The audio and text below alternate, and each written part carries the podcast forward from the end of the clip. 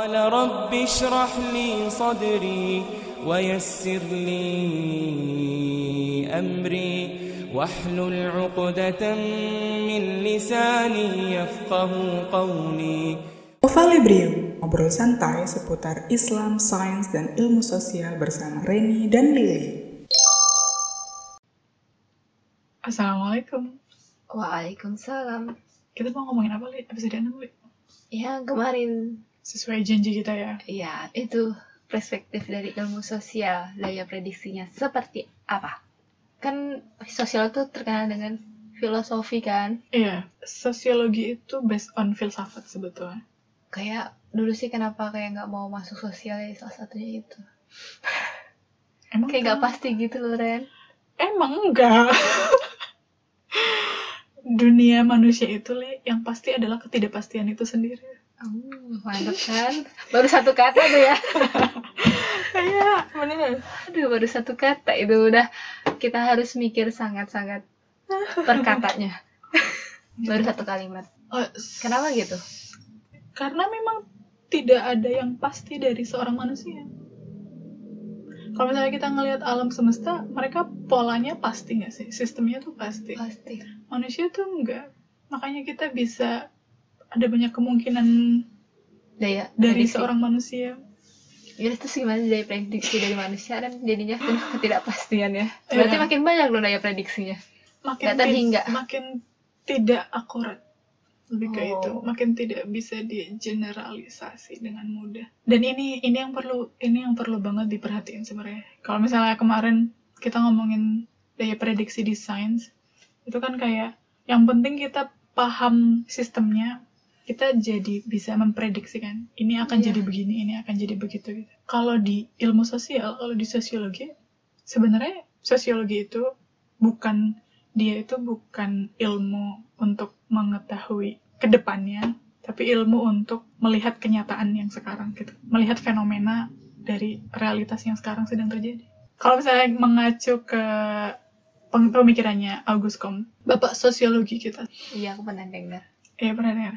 Jadi kalau misalnya mengacu ke positivismenya August Comte, intinya adalah sosiologi itu bertujuan untuk mendeskripsikan suatu fenomena. Jadi tuh tugas utamanya sosiologi mengamati fenomena sosial, kemudian melahirkan teori sosial buat memberikan penjelasan atas berbagai kenyataan yang ada. Lebih ke situ sih. Jadi beda banget gitu loh sama sains. Kan fokusnya untuk nanti punya apa sih kemampuan untuk mengendalikan gitu kan ke depannya. Nah kalau di sosiologi itu mengamati fenomena sosial. Sebenarnya bisa sih ada ada daya jangkau masa depannya tapi lebih ke misalnya kan sosiologi itu bisa ini kan dipakai untuk memahami hukum-hukum sosial atau memahami tatanan sosial atau memahami pola, pola perilaku masyarakatnya gitu. Nanti bisa dipakai kalau yang orientasinya masa depan itu tuh bisa dipakai untuk mengembangkan rencana perubahan. Kalau memang dari pola-pola tadi dari tatanan sosial ini kita ngelihat ada sesuatu yang tidak memuaskan gitu dari masyarakat. Kita tuh bisa based on pengamatan ini kemudian bikin suatu rancangan untuk mengubah ini mengubah tatanan ini jadi sesuatu yang baru. Ada satu filsuf namanya Hegel. Dia terkenal dengan konsep dialektika tatanan yang stabil itu dia sebut sebagai tesis. Jadi misalnya suatu masyarakat itu mereka kan punya berjalan dengan suatu cara tertentu kan? Iya. dan itu ada ada stabilitas di situ itu akan disebut oleh Hegel sebagai tesis. Tapi karena masyarakat kemudian mengalami perubahan-perubahan kayak misalnya per- perubahan pengetahuan gitu akhirnya akan muncul antitesis namanya. Akan muncul sesuatu yang bisa jadi nih bertentangan dengan tesis bertentangan dengan stabilitas yang sudah ada. Itulah kemudian kenapa bisa muncul konflik. Konflik itu anti antitesis salah satunya. Atau muncul suatu kesadaran baru. Misalnya kita sempat ngomongin plastik. Itu kan kesadaran kan? Itu antitesis. Bahwa ternyata plastik itu nggak bagus. Nah nanti dengan munculnya antitesis ini akan hadir sesuatu tesis yang baru bernama sintesis sintesis adalah ketika tesis yang sudah stabil berusaha menyesuaikan diri dengan antitesis yang muncul jadi kalau misalnya tadi diibaratkan masyarakat yang terbiasa dengan plastik, kemudian muncul kesadaran plastik itu harusnya dikurangi, nanti akan hadir suatu sintesis bahwa masyarakatnya itu sudah mulai mengubah gaya hidupnya gitu. Dan itu akan jadi tesis baru, itu akan jadi kestabilan baru. Dan pola ini akan terus-menerus terjadi di dunia manusia. Akan selalu muncul tesis, Antitesis. muncul antitesis, dan muncul sintesis gitu. Itulah yang membuat manusia akan selalu berkembang gitu. Anak-anak itu nanti di masa depan akan hidup dengan cara yang berbeda dari orang tuanya gitu. Itu akan selalu terjadi. Makanya kan Umar apa ya yang bilang didiklah anakmu sesuai Rasulullah sesuai dengan Zaman. zaman yang akan dihadapi gitu loh. Jangan jangan cara pas dulu kita Iya. hidup. Rasulullah. Jadi bukan kata orang tua kita ya.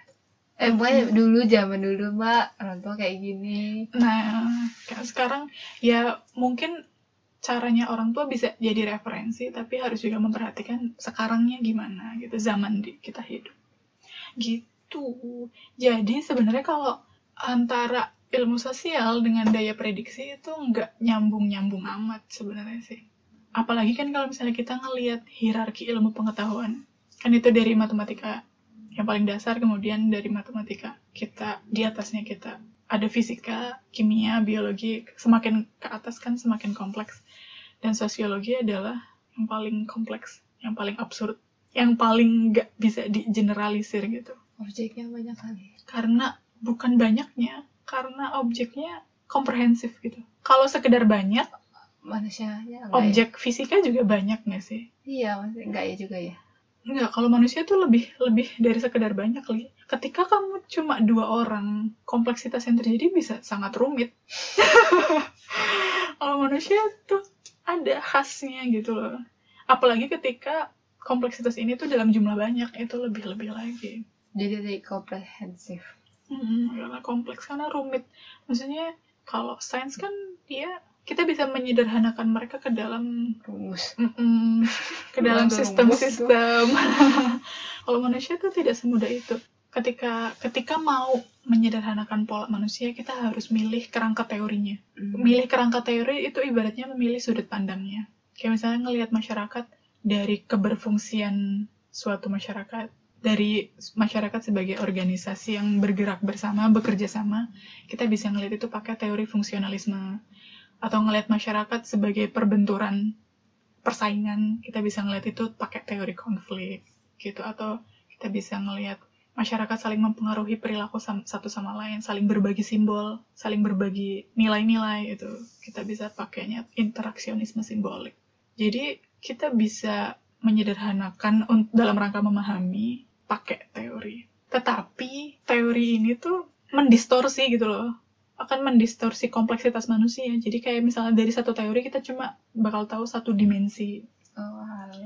Ketika ada kita makin tahu gitu. banyak teori, kita bisa makin melihat manusia dari banyak sisi. Oh ya manusia bisa kok bekerja sama, manusia bisa berkonflik, manusia bisa berbagi perilaku, berbagi nilai-nilai. Untuk memahami masyarakat, untuk memahami seberapa kita sebagai individu terhubung dengan masyarakat dan seberapa masyarakat membentuk kita dan kita membentuk kembali masyarakat lebih ke itu sih. Dan nanti pada akhirnya sebenarnya output yang paling besar adalah bagaimana kita sebagai masyarakat kita bisa hidup dengan lebih baik.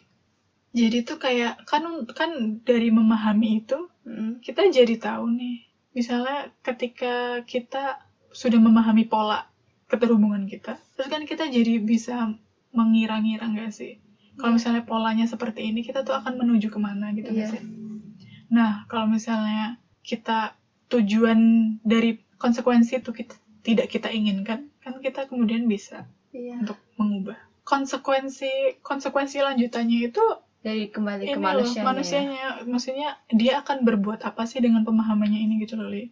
teori itu cuma buat sekedar memahami nah tapi lanjutan dari pemahaman ini akan kita gunakan untuk apa itu udah beda lagi Mak- makanya terus eh aku baca di mana aku lupa makanya terus ada ada semacam dua aliran gitu aliran yang satu yang netral untuk memahami aja tapi ada aliran satu lagi ya buat apa cuma memahami tapi kita tidak menggunakan Perubahan, itu ya. Mm-mm. jadi ada satu lagi yang eh, ketika sudah memahami masyarakat nah pemahaman ini tuh bisa digunakan untuk membentuk masyarakat dengan lebih baik lagi gitu ke depannya Ntar dulu deh, aku baca di mana ya?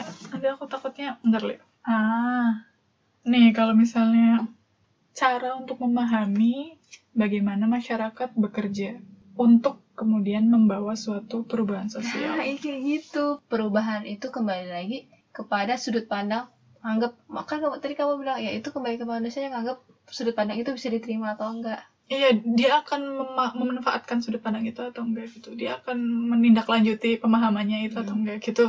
Tapi di situ tuh kita tidak mau bisa mengendalikan li, kita cuma bisa Iya. mengintervensi. Ada lagi soalnya mata kuliah teori dan metode intervensi sosial. Itu tuh Oh, intervensi ada ada Iya. lagi, beda lagi. jadi nggak boleh langsung intervensi ya. Dan itu tuh ini apa ya? Kalau misalnya di intervensi sosial itu lebih ke spesifik ngomongin tentang ketika ada yang Manusia kompleks. memang ketika ada yang misalnya nih ketika ada yang disfungsi dari masyarakat. Nah, ma- manusia yang manusia lainnya bisa melakukan intervensi kepada individu ini untuk kemudian bisa berfungsi kembali. Dan itu cuma bisa mengintervensi, tapi pada akhirnya hasilnya manusia ini beneran bisa berfungsi lagi di masyarakat atau enggak, itu tuh tidak bisa di, di dikendalikan gitu sama yang mengintervensi. Itu nanti balik lagi ke orangnya gitu. Ke orang yang disfungsi tadi. Dulu pas pas masih KSR aku pernah ingat pelatihan psikososial support program. Aku pernah dengar Nah, dengan kan kalau bisa kebencanaan kan kita Iya. harus mendampinginya seperti apa. Sekarang Iya. banyak kok aku terapin. oh iya Ya, oh, jadi tuh juga sempet itu enggak sih, enggak punya cuma dikasih gambaran aja. Terus Oh. ya udah ketika aku sadar kelebihanku kayak gitu ya udah saya pakai aja. itu adalah sebuah intervensi sosial sebetulnya. Kita membantu penyintas untuk bisa untuk si penyintas ini kembali ke kehidupan normalnya gitu kan. Tapi kan sebenarnya yang bisa membuat dia normal kembali Dia sendiri. dia sendiri kita cuma bisa ngebantu kita cuma, kita cuma bisa mengintervensi Iya, aku juga mikir gitu. Jadi kayak kalau kamu cuman kayak mikirin doang ya udah, ini langsung ditemenin. Masalah hasil mah. yang penting udah usaha Iya. makanya kita fokusnya di usaha Betul sekali kakak ini. Ada Ren. Bagus ini kata-katanya. gimana Jadi jadi inget itu dia kan kembali ke diri sendiri kan. iya Maksudnya ketika kita nganggap manusia itu luas, tapi ketika kita mengait- mengaitkan teori itu kan berarti sedang berbicara individu kepada masyarakat dan individu saat itu adalah kita diri kita sendiri.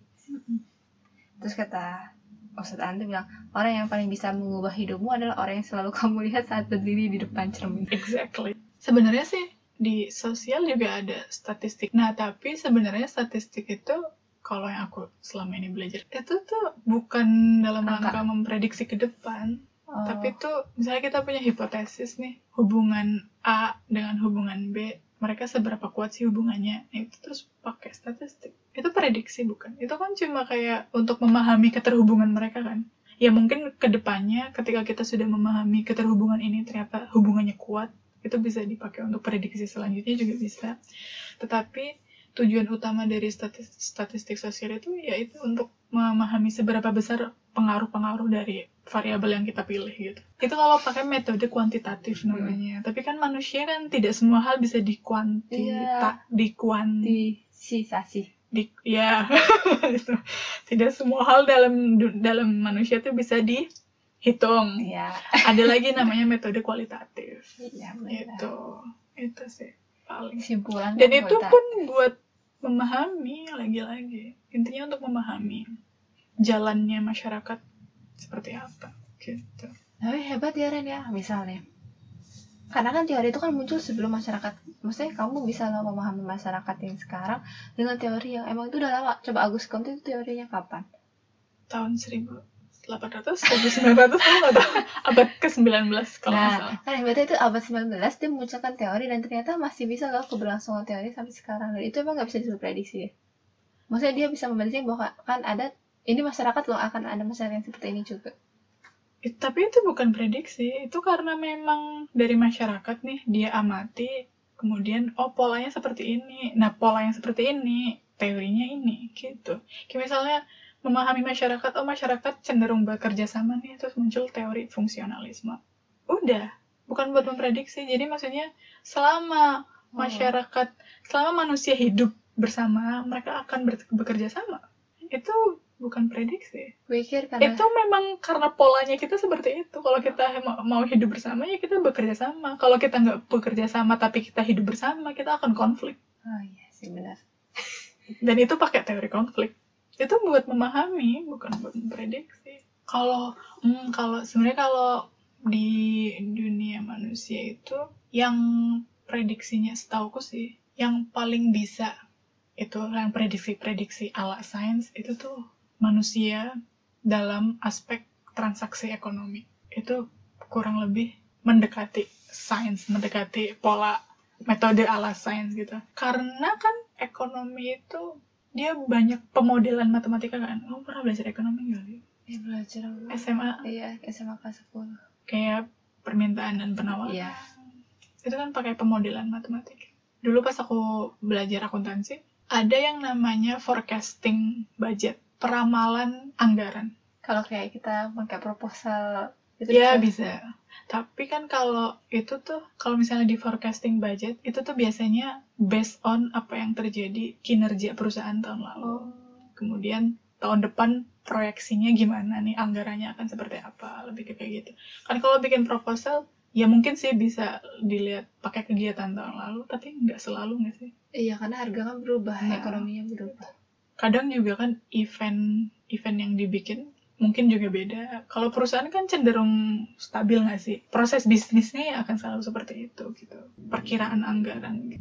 kamu pernah ngikutin APBN nggak Li? tertarik APBN APBN nggak misalkan Enggak. misalkan ya nggak apa-apa misalkan mau bikin nih anggaran itu tuh harus ditetapin dulu asumsi dasar ekonomi makro namanya jadi pakai asumsi misalnya kan kayak Ini kan penyusunan pandemi. nah penyusunan anggaran tahun depan kan ini udah udah mulai lagi disusun kemarin tuh aku Oh, udah ngikutin mulai disusun ya? Udah, kan setiap Agustus akan selalu ada APBN. Yang buat tahun depan. Mm-mm, buat tahun depan. Nah, sebelum bikin anggarannya, dari Menteri Ke- Keuangannya harus udah bikin asumsi dasar ekonomi makronya. Jadi, kira-kira tahun depan pertumbuhan ekonominya di range berapa sampai berapa persen kayak gitu. Apalagi, pokoknya aku ingetnya pertumbuhan ekonomi, inflasi, Resesi. nilai sekarang. tukar. Aku nggak inget kalau res. Pokoknya ada tujuh asumsi dasar ekonomi makro hafalan banget ya. Dulu pas aku kuliah tuh aku hafalin itu tujuh asumsi dasar ekonomi makro gitu. Nah terus kayak misalnya kan tahun ini nih Iya. kan pas tahun lalu bikin anggaran asumsinya nggak ada pandemi dong. Ah. Makanya terus begitu pandemi ada tahun ini kan dari Kementerian Keuangan tuh minta kementerian yang lain untuk merevisi anggarannya kan. Itu Ah. karena asumsinya juga berubah. Udah sih lebih kayak itu. Jadi kayak ya sains dan ilmu sosial adalah dua dunia yang sangat berbeda. Susah-susah nggak sih Ren? kan itu kan kayak manusia itu kan banyak ya. Berarti kan nanti teorinya banyak kan teori banyak untuk kata-kata. Ya itu sih hebatnya Allah ngasih otak. itu jadi kayak sadar ya Allah tuh hebat banget. Iya, masya Allah. Hmm. Ya sama kayak kamu memahami unsur-unsur susah nggak? Susah tapi menyenangkan nggak? Ya, situ. Ya akhirnya kita tahu dengan diri kita masing-masing. Iya. Makanya sebenarnya kalau misalnya kita hidup ya Li, kalau Hmm. acuannya susah atau enggak, hidup tuh akan selalu susah. Iya ya. Tapi apakah kesusahan itu menyenangkan atau enggak? Ya pilihlah kesusahan yang menyenangkan kita. Ketika kita tidak bisa menghindari kesusahan, pilihlah kesusahan yang menyenangkan gitu. Iya, aku jadi ingat pas aku ngerjain dulu pas ngerjain soal matematika itu sulit itu semakin menyenangkan. tapi Wow. enggak, tapi ketika kamu jadinya kita tuh terkecoh kayak yang kata Riflo ketika kamu semakin yakin kamu akan lengah. Hmm. Jadi ketika ada soal mudah aku nggak ngerasa kok ini aku nggak bisa ya karena itu udah terbiasa dikasih yang rumit terus dikasih yang mudah itu itu jadi kelihatan rumit Jadinya. Oh, terbiasa mikir rumit rumit. tadi sih emang filosofis banget Ren Yang mana? ya itu tadi cara memandang kita itu berbeda terus apa gitu Iya. bagus bagus jadi memanusiakan manusia dan bagi aku sosial masih abstrak Karena memang abstrak. iya jadi aku menghindar sosial itu kan abstrak kan Oh iya, iya karena memang abstrak. padahal tadi kata Tapi seru Li. iya Ya, ya ketertarikan kita beda. Oke, ya udah. Kesimpulannya, sebenarnya intinya sih daya daya prediksinya prediksi di sosiologi atau di ilmu sosial itu beda banget jika dibandingkan dengan sains. Ka- Karena kalau di sosiologi kita cuma bisa memahami. Ketika pemahaman ini dipakai untuk memproyeksikan ke depannya arah gerak masyarakat akan seperti apa, itu tuh akurasinya tidak tinggi gitu. Ketika kita memprediksi masyarakat, tapi terus perilaku berubah, ya prediksinya tidak akan terwujud gitu. Makanya sebenarnya ya sosiologi adalah alat untuk memahami cara kerja masyarakat gitu. Ketika nantinya dari cara memahami ini kita jadi punya uh, intervensi Iya, kita jadi kayak bisa merancang kira-kira perubahan seperti apa yang ingin kita wujudkan biar kita ke depannya jadi masyarakat yang lebih baik. Itu bisa dipakai. Kalaupun dipakai untuk memprediksi, akurasinya mm, nggak tinggi. Nggak kayak sains. Karena kan kalau sains itu intervensi manusianya sedikit kan. Kalau ini, intervensinya dari manusia yang masyarakat ya, puluhan ribu jutaan bahkan mungkin miliaran gitu. iya benar tapi itu kayak jadi kayak ini ya apa namanya kita menyadari bahwa pencipta kita berarti hebat banget loh bisa menciptakan dua hal yang berbeda tapi itu masih bisa bersinggungan Iya, betul sekali. pas di di prediksi sains yang tentang tentang kehancuran dunia itu tuh menyangkutkan masyarakat Iya, jadi kayak gitu masyarakat tuh mengintervensi kan di dalamnya. Gitu. jadilah prediksi sains Dan- lambat atau Iya, cepat. dan kita bukan memprediksi, bukan eh bukan intervensi kita tuh bukan mencegah kehancuran Iya. kita. Kita tidak bisa me- kita tidak bisa menentukan hasilnya. Kita cuma Tidak. bisa menginterve- mengintervensi lambat Iya atau tadi. cepat. betul Itulah makanya Masya Allah ketika ketika kita paham tentang manusia dan kita paham tentang alam itu kita akan jadi lebih berhati-hati dalam berbicara, bertindak, berpikir dan berperilaku. tapi itu jadi ilmu juga pusing mau ngajarin ini tetap aja ya lama kan kayak ya itu karena tahu kayak dieksploitasi ya udahlah kayak mau ngubah kayak energinya nih kayak oke aku udah pernah cerita ada ke kamu deh Yang mana? Yang kata kalau kita berpindah dari plastik misal ke kertas nanti emisi Oh. energinya tuh berbeda Iya, juga benar. dan itu akhirnya juga berpengaruh kepada produksi energi lainnya Segala sesuatu yang kita pilih punya konsekuensinya Iya. masing-masing ya, Li. ya dan korelasinya tuh besar Atau kita balik lagi ke kehidupan zaman dulu. Tapi itu nggak Nggak mudah dan nggak mudah hidup hidupnya. iya juga sih udah lah udah yuk Ya Apa? toh nggak ya toh kita juga menuju kehancuran. Iya, Aku menggampangkan. Oke deh. Ada lagi? udah Di episode selanjutnya kita akan ngomongin masih dalam konteks daya prediksi, daya prediksi tapi yang hubungannya dengan Islam, Islam. Gitu karena emang kita kan podcastnya adalah obrolan santai seputar Islam, sains dan ilmu sosial gitu. Ketika Santai kemarin kita. Loh, tapi santai loh. Santai itu tuh iya sih lebih ke cara loh li, Iya. bukan isi. Ya Bener nggak sih.